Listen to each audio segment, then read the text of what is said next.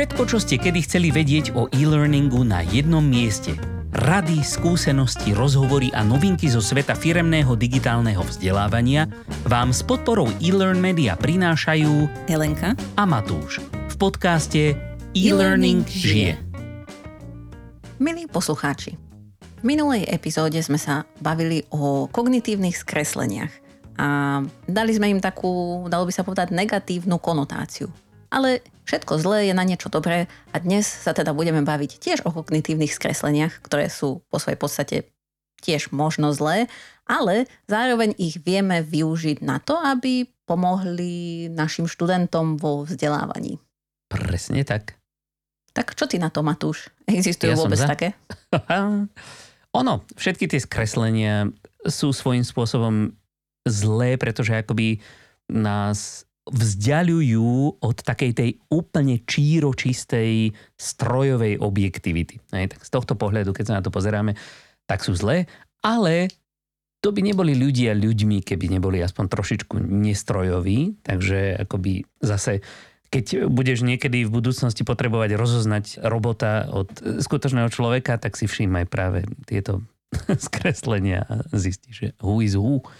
No ale zároveň práve ako to svetielko nádeje nám dávajú behaviorálne vedy, ktoré sa práve týmito skresleniami zaoberajú, pretože majú pre nás veľmi dobrú správu a to takú, že je síce pravda, že na základe práve týchto skreslení robíme strašnú spústu rozhodnutí úplne iracionálne, ale táto iracionalita je predvídateľná. Ostatne preto aj máme tieto, tieto, túto rôznu klasifikáciu tých skreslení, vieme, ako sa volajú, vieme ich popísať.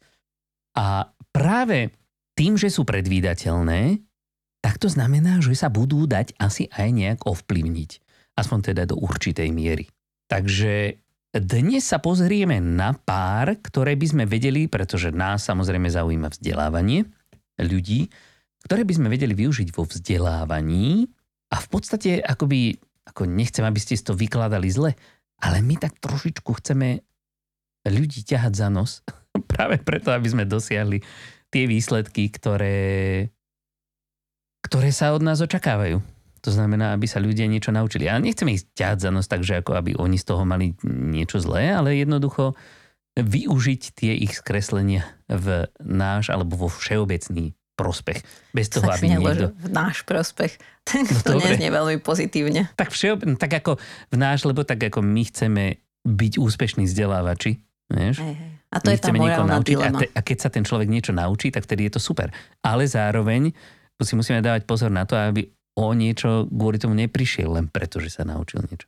Morálna dilema? Akú máš dilemu? No, ako morálna dilema, že či o, môžeš na to, aby si dosiahol cieľ, ktorý si myslí, že je prospešný aj pre toho človeka, či môžeš ním v zásade manipulovať.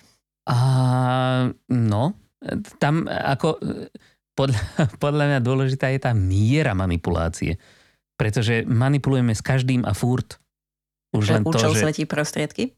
No, no nie ako tak v bežnej medziľudskej komunikácii vždycky chceme akoby z tej komunikácie niečo dosiahnuť, pokiaľ to nie je úplne, že small talk proste niekde, kde jediným našim cieľom je vypadnúť čo najskôr preč z toho výťahu alebo od, eh, od kávovaru. Ale vždycky chceme človeka akoby, vieš, buď chceme, aby s nami súhlasil, alebo aby nám potvrdil niečo, alebo ja neviem, chceme uzavrieť s ním biznis. Vždycky tak trošilinku proste s ľuďmi manipulujeme. Tým, že sa na nich usmejeme, žmurkneme, alebo im pochválime niečo, čo sa nám ani možno, nepáči. No, to už by sme zachádzali. Dneska nejdeme úplne filozofovať, pretože dneska by sme mali dať zo pár praktických príkladov toho, ako si neškodne pomôcť vo vzdelávaní a nikomu neublížiť. Hej, tak poďme na to. Tak poďme na to. Dobre. Tak e, ja, aby som to zjednodušil nám všetkým, to znamená hneď skreslenie v praxi, pretože, ako sme si povedali minulé, tie skreslenia sú také zjednodušenia, naše skratky, aby sme nemuseli všetko riešiť dopodrobná, tak som prvé štyri skreslenia, o ktorých sa tu budeme baviť, zhrnul do, také, do takého jedného podtitulu a ten podtitul by sa dal zjednodušene nazvať prvý dojem. Hej? A tieto skreslenia sa volajú kotvenie, potom veľmi zaujímavé som videl preloženie ten halo efekt. Ak niekto to napísal, že halo efekt. Hm. Ale s halom, ešte aj dlže na O, ale s halom to nič nemá. Halo je normálne svetožiara. Um, heuristika dostupnosti a mirror exposure effect to je proste len to, že sme niečomu vystavení. Hej? A všetky teda tieto veci zapríčinujú to, že my si vytvárame nejakú skreslenú predstavu o veciach len na základe toho, že sme im boli vystavení skôr ako nejakým iným skutočnostiam o danom probléme. Hej. To je napríklad ten anchoring, že máme tendenciu prisudzovať až príliš veľkú dôležitosť informácií, ktorú sme sa o danej veci dozvedeli ako prvú. Hej je, je našou nejakou prirodzenou tendenciou spoliehať sa proste akože ukotviť si nejakú, nejakú informáciu, obzvlášť pokiaľ je to o nejakom novom probléme, ktorý sme dovtedy neriešili, a, tak aby sme hneď ho vedeli niekam zaradiť, tak si proste na základe tých pár informácií, ktoré od neho získame na začiatku, urobíme nejaký obrázok a to je tá informácia, ktorá nás zaujíma. Problém je, že táto informácia vôbec nemusí byť relevantná. Hej? A dokonca to nemusí byť ani informácia, ktorá je pravdivá. Proste sme to počuli z nejakých zdrojov, ktoré sú questionable. Takže táto informácia môže následne náš úsudok veľmi negatívne ovplyvniť. Hej? Podobne je to napríklad s tým halo efektom, keď už ja ich takto prejdem a než sa pozrieme na to, že ako ich teda využiť. Halo efekt je zase k nejakému objektu alebo k osobe sa správame podľa toho, ako na nás zapôsobil prvýkrát, keď sme ho videli, počuli o ňom alebo niečo, hej? Že či už kladným alebo záporným. Ak je teda náš nejaký prvý dojem o nejakom človeku priaznivý, tak neskôr celé jeho správanie, aj, aj, aj všetko, čo robí, ako vyzerá, hodnotíme, alebo máme tendenciu hodnotiť kladne. A naopak v prípade zase záporného prvého dojmu ho vnímame záporne. A to napriek tomu, že akoby všetky tie ďalšie e, veci, ktoré sa o ňom dozvieme, môžu byť presný opak toho, čo sme zažili na začiatku. No. A podobne je na tom práve aj tá heuristika dostupnosti. Heuristika je nejaký spôsob, ktorým prichádzame na veci, ktorým sa učíme riešiť problémy, učíme sa práve si zjednodušovať e, život a tie, tie procesy, ktoré bežne v živote musíme podstúpiť. A táto heuristika dostupnosti hovorí o tom, že uprednostňujeme pri nejakom našom rozhodovaní tie informácie, ktoré si jednoducho ľahko vybavíme pretože sú dostupné. A vybavujeme si ich ľahko preto, že sa o nich často hovorí, alebo sú momentálne aktuálne. Hej, že teraz zrovna niečo fíči v telke. Môj obľúbený príklad je terorizmus versus hrochy. Hej? že, okay. že akoby o hrochoch moc toho v telke nemáš. Hej? Za to o terorizme furt niečo. Hej? že tuto teroristi hen tak zautočili a tamto toto, ale keď si potom spočítaš, koľko ľudí ročne umrie na následky nejakých teroristických útokov a koľko umrie po útoku hrochov, tak ako zaujímavé je, že hrochy vyhrávajú. Víš? No ale ani ťa to nenapadne, pretože proste o tom sa normálne nedozvieš z nejakých správ bežných. To je Možno ako, ako nejakú raritu alebo ako nejakú akože pikošku, hej? Nebude to tým, že teda ak si odmyslíme mm, tú vlastnosť médií, že sa snažia o nejakú senzáciu, tak je to tým, že akože teroristov moc neočakávaš a hrochov očakávaš na mieste, kde sú. Čiže ako keby teoreticky väčšia hrozba pre teba sú teroristi, ktorí sa môžu zjaviť kdekoľvek a hrochy, no to Aha, asi by im trvalo, kým by sem došli. Tak ako sú miesta, na ktorých e, môžeš očakávať asi aj teroristov, hej, z, z rôznych e, dôvodov. A sú miesta, na ktorých možno hrochov, akože nikto ťa neupozorní na hrocha, tak ho tam tiež nečakáš, vieš ideš do nejakého jazierka, proste kde si v Ugande, čo ja viem, proste a nie je tam žiadna cedulka, že pozor hroch, vieš, a vstúpiš zle a už je zle. No. Hej, ale samozrejme to s tým nesúvisí, len Hej. teda s tým pohľadom Hej. na informácie. No a potom ešte teda posledný je mere exposure effect, teda akože efekt toho, že sme vôbec niečomu vystavení. A ten hovorí ako niečo o to, že máme radi, alebo teda dôverujeme niečomu alebo niekomu len preto, že sme to, alebo ho, alebo ju, už videli alebo počuli. Proste, že o tom už vieme. Hej. Takto napríklad funguje reklama, všelijaké billboardy po, pri ceste. Ani si to možno neuvedome, len nám očko ubehne a proste zbadáme tam nejaký hambáč alebo zbadáme tam neviem aké topánky a potom keď prídeme do obchodu a vidíme to isté, tak budeme, a super, toto už som niekde videl. A už je nám to také akoby povedomejšie.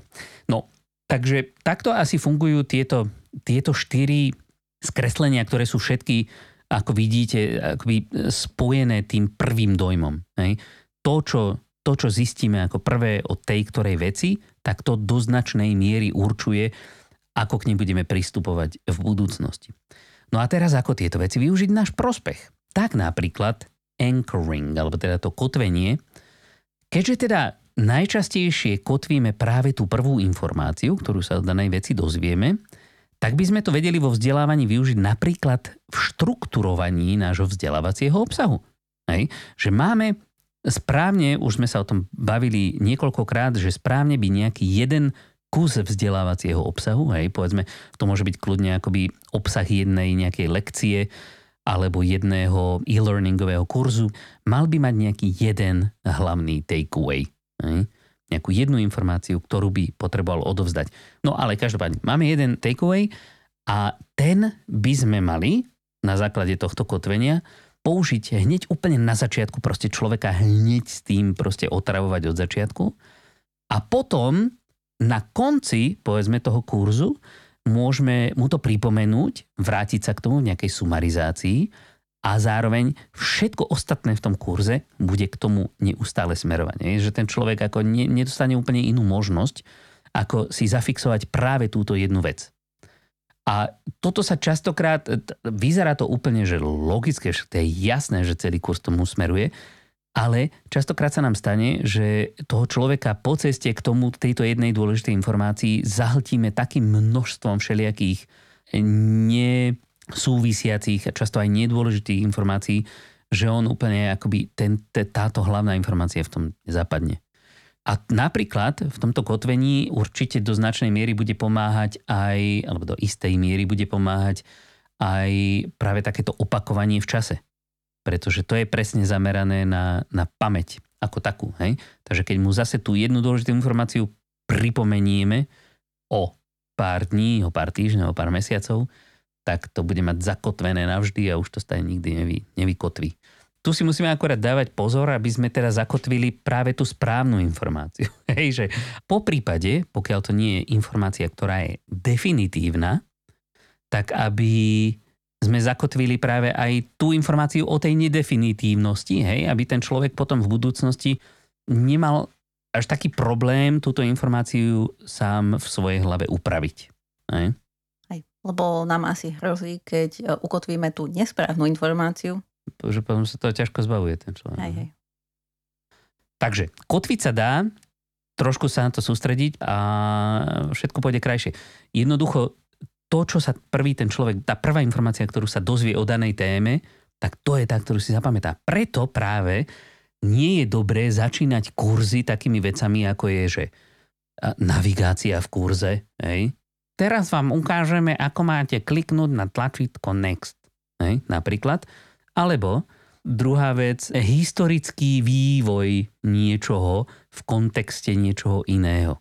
Hej toto si môžete nechať ako niekde úplne na konci takú akože FYI, hej, že ako keby vás náhodou zaujímalo, tak tuto je nejaké, nejaká ďalšia informácia.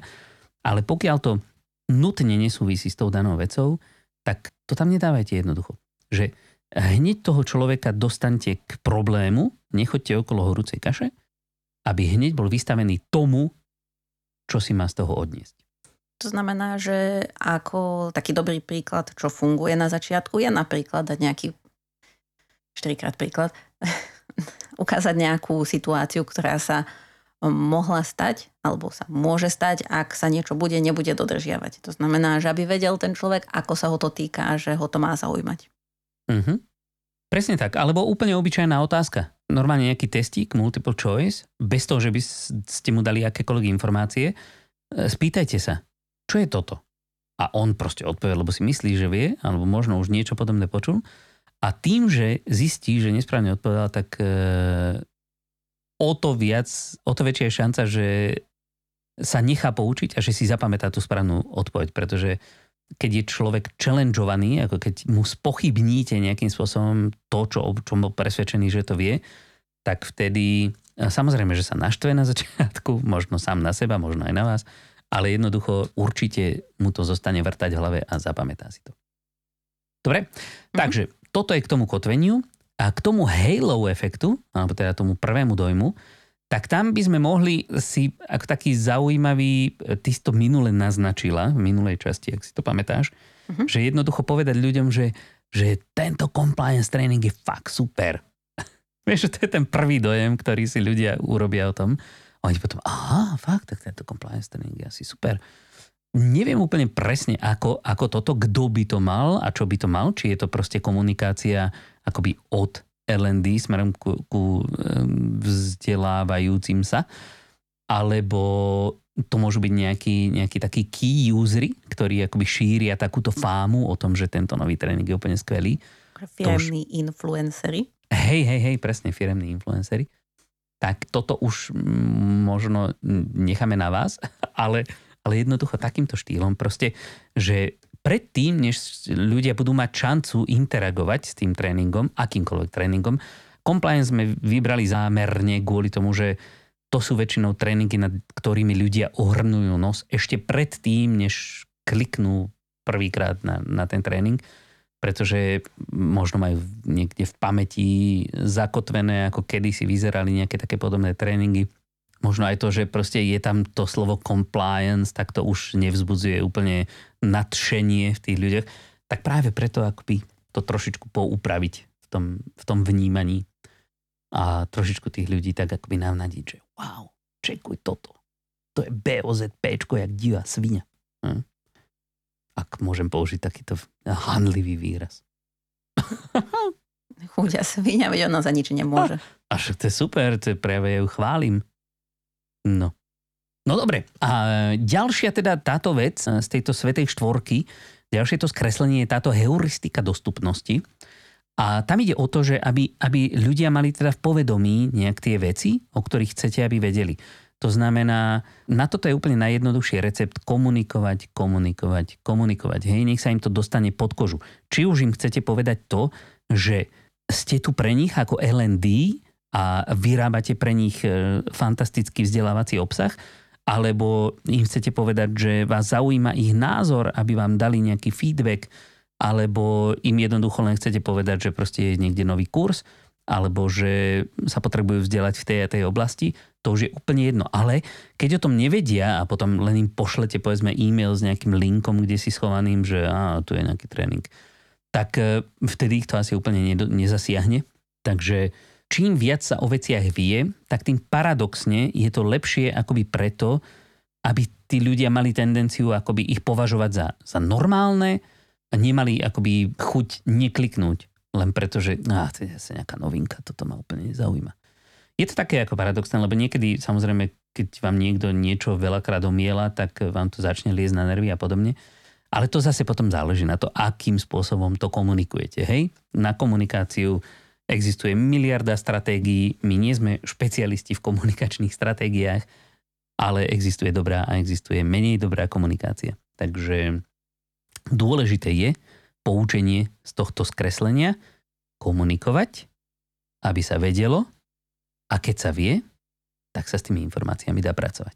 A v podstate takmer rovnako je to s týmto mirror exposure effect. Tu úplne akoby priamy príklad, ktorý by bol úplne iný, na toto nemám, ale napríklad ja tento mirror exposure effect používam na moje deti, keď sa ich snažím naučiť jesť nejaké veci, ktoré povedzme doteraz ešte nejedli. Hej? Takže už len to, že im niečo, lebo my doma strašne radi jeme rôzne jedlá, sme takí ako trošku experimentátori, labužníci. No a detičky samozrejme, oni majú také jednoduchšie chute, oni majú radi proste také veci, na ktoré sú už zvyknutí. Ale keď ich povedzme chcem naučiť jesť, ja neviem, čo ich môžem chcieť naučiť jesť? Slimáky. hej? No a dám im to proste e, prvýkrát, hej, a oni sa samozrejme budú ohrnovať, že čo je toto, čo je toto. A potom druhýkrát zase možno niečo podobné, nemusia si dať, možno ochutnajú troši linku, ale nemusia to jesť. Ale potom, keď niekedy sa dostanú do situácie, alebo ja ich dostanem do situácie, že majú na výber slimáky, alebo, ja neviem, Niečo ďalšie, čo nepoznajú. e, presne morského ješka, tak No, majú sa tendenciu si vybrať tie slimáky, pretože už ich poznajú. Hej? Takže, takže akoby takýmto spôsobom funguje tento mere exposure effect, teda, teda efekt pouhého vystavenia. Ale len tak pre informáciu, ako toho morského ješka si povedal len tak, lebo sa naozaj je morský ješko. Morský ježok sa... e, Ježok. Morský ježko sa samozrejme papá a dokonca je celkom dobrý a dokonca z môjho pohľadu je lepší ako slimák, ale, ale vieš ako.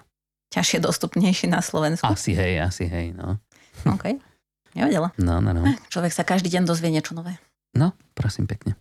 Ale neviem, či to náhodou nie je už aj také, ako že sa stenšujú zásoby tých ježkov. No to neviem. Nechcem. Keď sme boli teraz v. Chorvátsku, tak ich tam bolo dosť. To hej, no akože keď, keď stúpaš bosá po, po dne morskom, tak nemáš pocit, že by sa stenšovali zásoby. Ale neviem, no. Dobre, takže toľko to je to, čo som chcel povedať ja, hej, k týmto, k týmto štyrom prvodojmovým skresleniam. Jednoducho, keď vieme o tom, že ľudia dajú práve na ten prvý dojem, tak to dokážeme využiť vo svoj prospech. Hej. Urobme ten prvý dojem taký, ako chceme, aby vyzeral ten výsledok toho vzdelávania. Hej.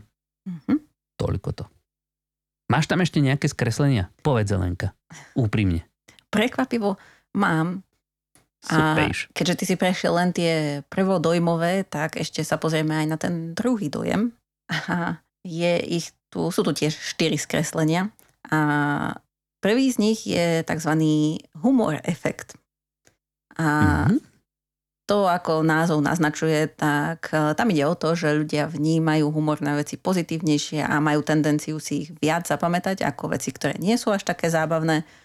A o tom, ako používať, alebo teda, že používať humor v kurzoch, tak o tom sme rozprávali v inej epizóde podcastu, čo samozrejme nalinkujeme na našu stránku ilenmedia.sk lomka podcast. A k tomu asi sa viacej nedá povedať. Skrátka, humor je fajn a pomáha nám aj na to, aby sme ľudí veci naučili.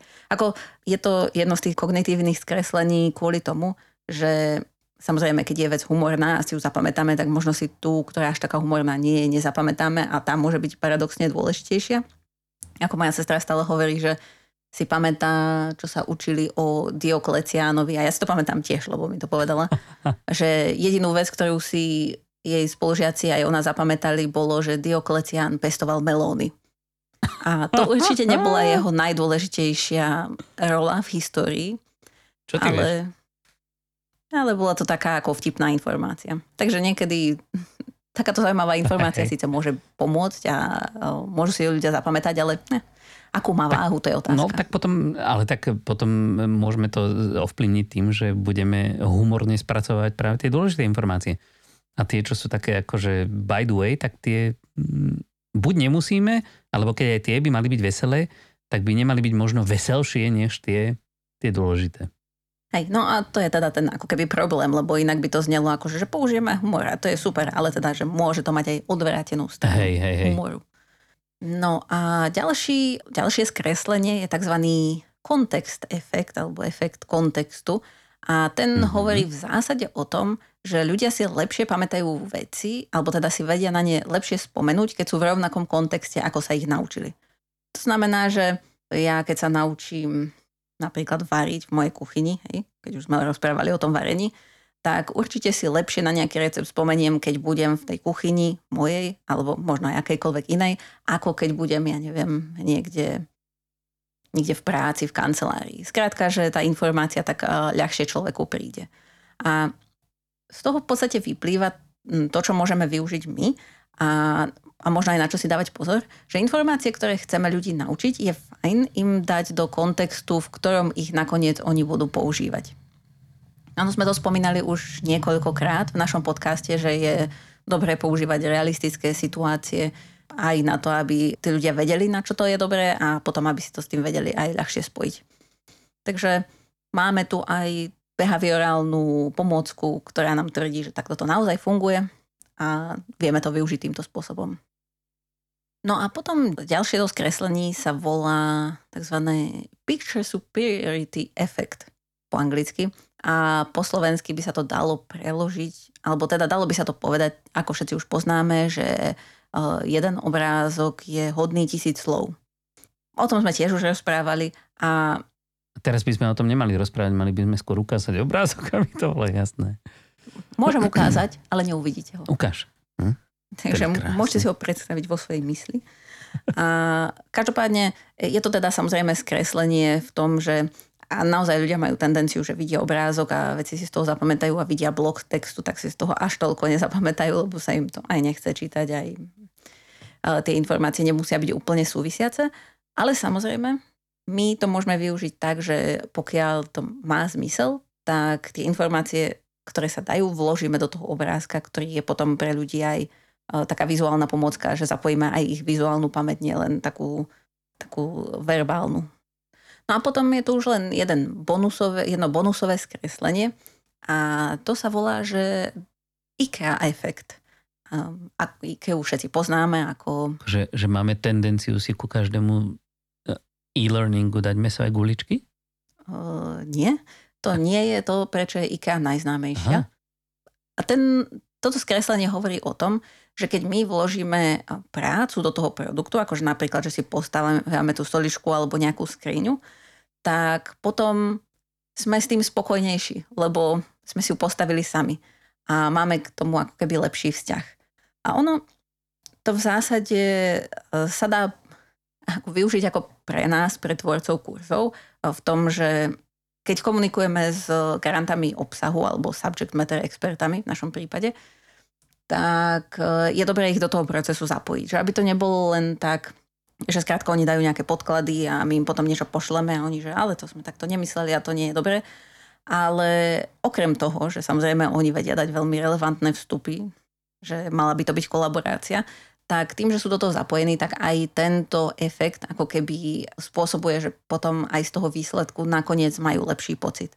A mm-hmm. Dalo by sa povedať, že dá sa to použiť aj na študentov tých kurzov, že ak im zadáme nejakú úlohu a oni sami prídu na riešenie, tak e, si to samozrejme lepšie zapamätajú, lebo museli sa nad tým zamyslieť, ale že e, tiež môžu mať pozitívnejší vzťah k tomu riešeniu, lebo na neho prišli sami. Presne. Najlepšie cvičenie je urob si sám. No a to sú v zásade štyri skreslenia, ktoré som tu mala ja. Oni sú v podstate, už sme v rôznych kontextoch o, nim, o nich rozprávali aj v predchádzajúcich podcastoch, ale teda naozaj tu vidno opäť, že tie veci majú nejaký základ aj v psychológii, aj v nejakej tejto behaviorálnej vede a v našom mozgu nakoniec aj tak. Takže snáď vám niečo z tohto pomôže. No určite, mne napríklad to pomáha veľmi. Už len to, že vieme o týchto skresleniach a vieme, že síce nám väčšina z nich tak trošku škodí, niektoré viac, niektoré menej, tak tieto skreslenia sú predvídateľné. Hej, takže sa vždycky dejú tak nejak rovnako alebo podobne. Takže keď vieme, ako sa dejú, tak tomu dokážeme buď zamedziť, alebo to naopak využiť v náš prospech. Takže prajeme vám veľa zdaru pri prekonávaní kognitívnych skreslení vašich študentov. A keby ste mali, pretože my samozrejme sme nepoužili všetky tie skreslenia, ktoré existujú, určite existujú ešte nejaké, ktoré sa možno dajú ešte aj lepšie využiť pre to vzdelávanie. A ak nejaké, takéto máte, viete o nich, tak by sme boli veľmi radi, keby ste nám dali vedieť na našu LinkedInovú stránku e-learning žije, čo takéto ste objavili, čo my sme tu zabudli spomenúť. Pretože minule sme sa bavili o tom, že tých kreslení popísaných je zhruba, koľko si vrala? 200? 205 som ich našla na 205? Wikipedii. No prosím. Ale v jednom článku bolo napísané, že, že v psychológii je ich 188, ale tak Wikipedia má 205, takže... No ale spústa z nich sa na seba celkom ponášajú, hmm. takže ťažko, neviem, či tam bude nejaké konkrétne číslo, ale je ich veľa. Je ich veľa a to sú len tie, ktoré poznáme. A keďže e, všeobecne tieto neurovedy sú relatívne mladá vedná disciplína, hej, lebo však donedávna sme nemali také možnosti kúkať sa dovnútra do mozgu, čo sa tam deje, tak e, je možné, že ešte na mnohé prídeme. Tak ale keby ste mali niečo také, čo ste zistili, že funguje parádne, tak nám prosím dajte vedieť, ak to nie je teda úplne super tajné. Veľmi radi by sme sa aj my dozvedeli a aj poslucháčom dali vedieť. Takže tešíme sa na vaše príspevky. A to je asi tak všetko, čo sme vám k tomu chceli povedať. Hej. Či? Hej, tešíme sa na Musí. vaše príspevky a tešíme sa na vás pri našej budúcej epizóde podcastu. Majte sa pekne. Pa, pa.